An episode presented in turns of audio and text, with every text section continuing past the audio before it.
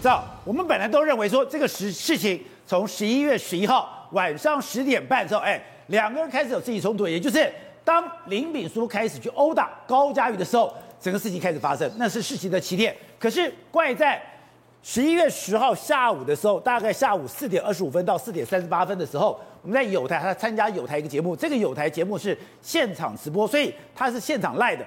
现在所有的讯息，他们在播出的人都可以看得到。这时候出现三个奇怪的人，然后呢，前面两个是六百七捐六百七，抖内六百七六百七，然后呢，在抖内一个一六九零，当时我就觉得奇怪，为什么两个刚好都六百七？为什么第三个是一六九零？你说这是有玄机的？没有错，六百七或一六九零，或者是斗内不同金额，它会决定你这个留言呐、啊，在直播间停留多久、啊。哦、这个事情是有玄机的，原因很简单，一直我们呐、啊，之前得到资讯都是十一月十一号。高佳瑜结束了这个共同说明会，去旅馆去找这个男生，不管是互动或干嘛或约会等等时候，因为口角才发生冲突。就现在看起来，他们冲突可能在前一天就发生了。十月十号，对，原因很简单，因为十月十号的时候，高佳瑜去参加一档节目，那这个节目呢有在 YouTube 做所谓的直播，对，结果直播的时候竟然出现了三则非常诡异的留言，现在被网友发出来。第一则是蔡信呃蔡正维啦，哈蔡先生做的，他六百七十块，他的内容是高嘉瑜你自己想清楚，想不想爆料？六百七十块，结果呢没有人理他嘛，因为抖内人其实也蛮多，就被盖住。结果又出一个更辣，就是邱怡珍，他说高嘉瑜你私人不堪的事情，你想要被公开吗？你有录音，有亲密之机，你想清楚。啊、最可怕的事情是因为前面两个制作单位都忽略，因为蛮恶意的嘛，对，对不对？结果呢，没想到最后他直接抖了一六九零，为什么？为什么只有一六九零一抖内哦，他会留在这个所谓的聊天室三十个三十分钟哦，都不会消失。所以一抖内一六九零得被置顶了。所以每个人在看这个直播的人，你想不看都不行。对，留在三十分钟，然后他那边说。高嘉宇，你自己也有违法事宜，你要想清楚，证据非常明确，你心里清楚。当然了，那个时候呢，因为抖内金额太高，一千多块算是蛮高的，主持人不得不把它念出来。可高嘉宇当下就是一脸尴尬的样子。我们当时啊，包含很多观众、主持人，甚至现场来宾。都一头雾水，可是现在回头看，是不是一一定验了？包含他有他的亲笔字迹，我们你觉得这是林炳书他们干的？当然是第一个亲笔字迹是什么东西？我们刚刚不是谈了吗？思聪哥一开场就说嘛，有个亲笔字迹说马文玉都没有来上班是违法的，然后高嘉瑜签名，这就是他的那个所谓的悔过书嘛，对不对？自白书嘛。当然说他有他的录音，但他怎么会有高嘉瑜录音？很简单，林炳书被发现的时候，他是不是随身携带一个录音笔？对，所以说这就是林炳书的招数嘛。可重点来了，如果十一月十号高嘉瑜跟林炳书如胶似漆的话，为什么要透过抖内来对高嘉瑜做隔空威胁？而且。他真的逼高嘉瑜写了一个自白书，而这个自白书是他亲笔写的。而在写自白书的时候，他在旁边还用手机全程拍下来。是他就要证明这个自白书是高嘉瑜自己写的吗？自由意志的，不是有人胁迫你嘛？对不对？所以他心思是极度缜密的。但其实极度缜密，我们刚刚已经分析过非常非常多。可要谈的事情是，很有可能连高嘉瑜十一月十一号去那个饭店那个行为。都是被限制的人身自由嘛，啊、被胁被逼去的，被逼去。你如果是被逼去，你就是被限制的人身自由嘛。所以这件事情真的让他让我们觉得说，他真的是一个非常非常缜密，而且是比我们想象中黑暗很多很多的人。他也太恐怖情人了吧？哎，他怎么敢这样对一个立委？而且，他对对立委的招数可多了。现在发现啊，他是非常有计划去接近。非常非常多的民进党立委，刚刚讲的许淑华是一个案例，对不对？另外一件事，现在最新的状况是什么？他每一个月要花三十万、四十万在这种吃饭啊、交际啊、博啊等等的费用，这东西他哪那么有钱？呃哎，搞不好搞网络就可以赚到钱啦、啊！搞网络当然可以赚到，我们一路都分析，搞网络可以赚很多钱嘛。他为了要打入这种民进党立委的圈子，就像他谈嘛，有些是无本生意。什么叫无本生意？在他的脸书下面留言，然后嘘寒问暖，这叫无本生意。可是他会下重本哦，比如说现在被爆出来，他会提着这个燕窝，一个一个去跟立委串门子，哎，他不是两串就要去跟立委串门子的。而且我不懂的是，我们之前讲过，他在二零一五年的时候，因为没有钱去打了爸爸妈妈，所以被弄了禁制令，代表那时候他身无分文，他日子都过不下去。可是到后来，他去念了政大的这个博士班了以后，哎。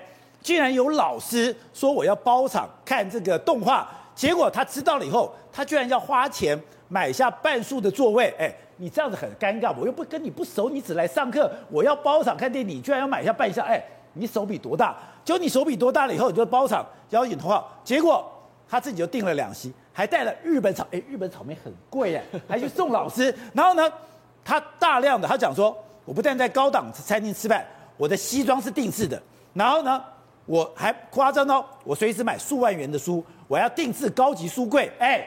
这很贵的。我第一件事情，第一件事情，你看他很习惯，他去跟人家把诺瓦过程中，不是只有嘘寒问暖，他只要认为这个人可以投资，他是会投资金钱的嘛。他投资老师嘛，老师要优揪看电影，那个场面要出来嘛，一包场就包半个厅呢，半个厅大概也要几万块钱才包得下来吧，不手软呢。送草莓 不是送大湖草莓，日本草莓，草莓好几千块，一般学生送老师，这这这坦白说，对老师说算是贵重哦。重点来了，你现在看到他什么？他的定制西装，花钱买书，买书是真的吗？李李律师是有看用过他的成品的卡，真的买书。他说里面的点数是很多很多很多的，那当然钱是砸得下去的嘛。甚至他跟蔡思平互动的时候，蔡思平第一感觉是他家境不错，这个家境不是指家世嘛，是他的出手是给人家给人家感觉不是窘迫的嘛。我也念过博士班呢，我那是穷了一穷二白，吃个三百块套餐还要尴尬半天。谢谢。他到了法国，虽然去投靠你，虽然都是你付钱，嗯、可是你说他怪的地方是，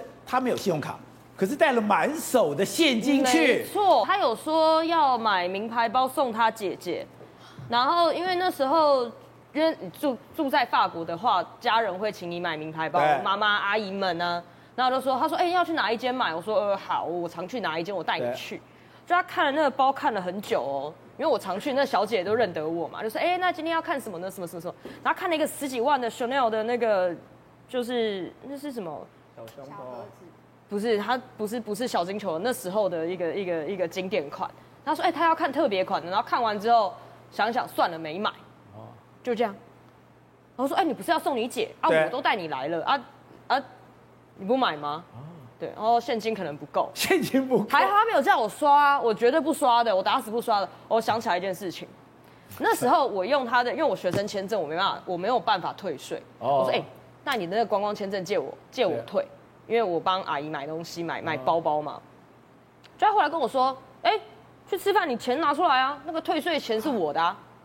我说，你说笑吗？他这么小气？你说笑吗？他一方面很大方大亨，一方面很小气。对，你说笑吗？所以，所以，所以这真的十足证明我跟他真的没有一腿。是，真的是。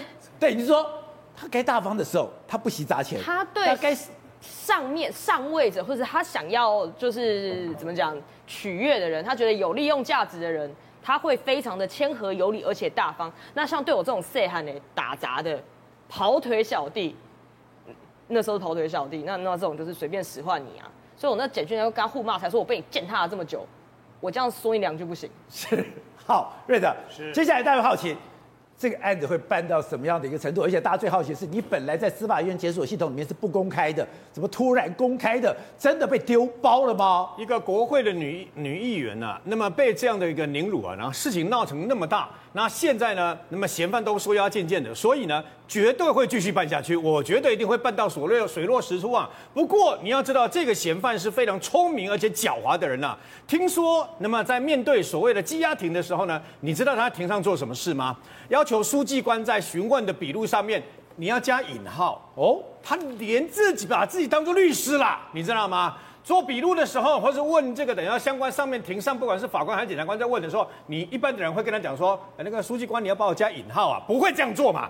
然后呢，他却这样做。那除此之外呢，那么事实上警方为什么突然间二度重回这个饭店的这个现场？对，哦，因为呢，那么传说中的白色高佳瑜所说的白色豆腐头一直没有找到。所以呢，检察官要求警方重返现场，再去搜看看有没有漏网之鱼啊。那么第一次，警方有解释说，因为第一次在凌晨两点半的时候到饭店去搜的时候，以电子相关的这个包括手机，所以现场查扣两只手机。你知道现场他在做什么事吗？干嘛？他正在把 iPhone 十二的资料弄到 iPhone 十三，而且正在删高嘉宇的相关的不雅照片，啊、你知道吗？他正在删，但是你要知道。那么警方又不是没有高手，你怎么删掉我一样可以把它找回来呀？啊，啊除非你 format 啊，否则我一样可以把你删除的东西，你只是删除的东西，只是藏在你电脑的记忆体里面的一部分，我一样把它找回来，这样抓回来啊，等等啊。那现在警方跟检警双方现在针对高嘉宇所说的白色豆腐头，因为一直没有找到嘛。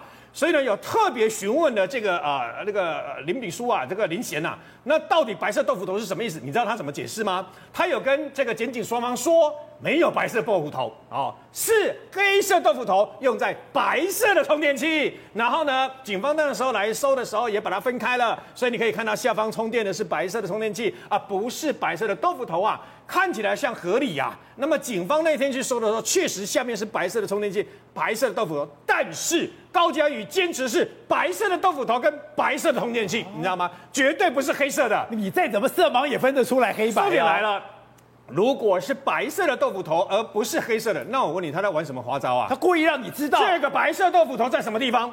而如果万一真的有一个白色豆腐头的话，没有错，黑色豆腐头里面呢，确实有一些照片，有十几张嘛，有四个女女性的这个照不雅照片嘛。可是，那么白色豆腐头里面会不会有更多？呃，高佳瑜所说的影带到现在都没有发现呢、啊，对，对不对？然后呢，它藏在什么地方？因为从十一号发生到现在。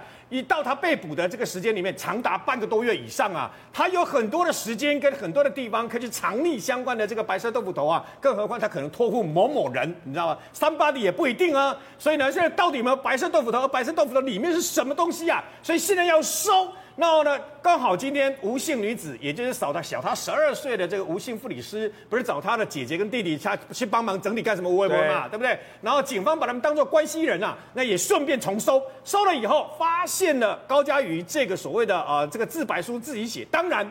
高嘉瑜说他是被强迫的情况之下写下来的嘛，包括里面说什么去指控他的啊马姓前男友马姓助理呢，说根本就没有这个等于说当助理啊是这个虚报相关的这个都是被迫的，被迫的自白书跟被迫写跟你被地下钱庄被迫写的本票一样，没有法律效力啦。我讲白了就是这样，那是犯罪，你知道吗？也因为这样子，如果是被迫签下来的，妨碍自由的部分强制罪就成立了，你知道？我们旁边有律师嘛？我告诉各位嘛，妨碍自由就成立了。可他说我拍照是你自由意志的，啊，哎，你不要以为，不是，你不要以为，我跟你讲，不要不要以为那么厉害，你那么厉害，你那么行啊？他自己很厉害，他自己学法律的嘛。如果是这样的话，那可以高教育可以要求两兆。被告跟原告两造都测谎，测谎可以拒绝嘛？你一拒绝就是你不敢嘛，很简单，就是这个样子嘛。所以他事实上他是有小聪明，他对法律有小聪明，他一直认为可以用法律呢，那么在规避很多很多的行政，他不是这样子的。民进党的立委林宜景啊，在面对媒体访问的时候说，事实上他在台南当议员的时候，这个人就透过脸书来私讯他，然后呢，透过脸书私讯他了以后，就说他问政很棒，你听清楚，我称赞他问政很棒。然后紧接着来又跟他讨论高台南的这个相关的建设等等等等啊，还甚至于连自己看的什么好书都私讯给他。然后可是他认为，他就把他当做一般的这个等于说啊那个粉友脸丝的粉脸友啦。然后呢啊可能选民这样子而已啊，你知道吗？林宜景非常的压抑。他当选立委以后有有一次回到台南，他的好朋友帮他找了一堆其他的好朋友跟他一起吃饭，他竟然第一次看到了林炳书这个人。你知道为什么吗？他私底下去拉着自己的朋友帮他办这一场见面会那个朋友就是参会，他说：“我不是跟你讲说好朋友再来吗？你怎么找他来？”他说：“林炳书跟他说他是你的好朋友，你知道吗？所以从这个地方你就可以看得出来，他跟政治人物跟名人要接近的时候，套路几乎都是用这样的手法。”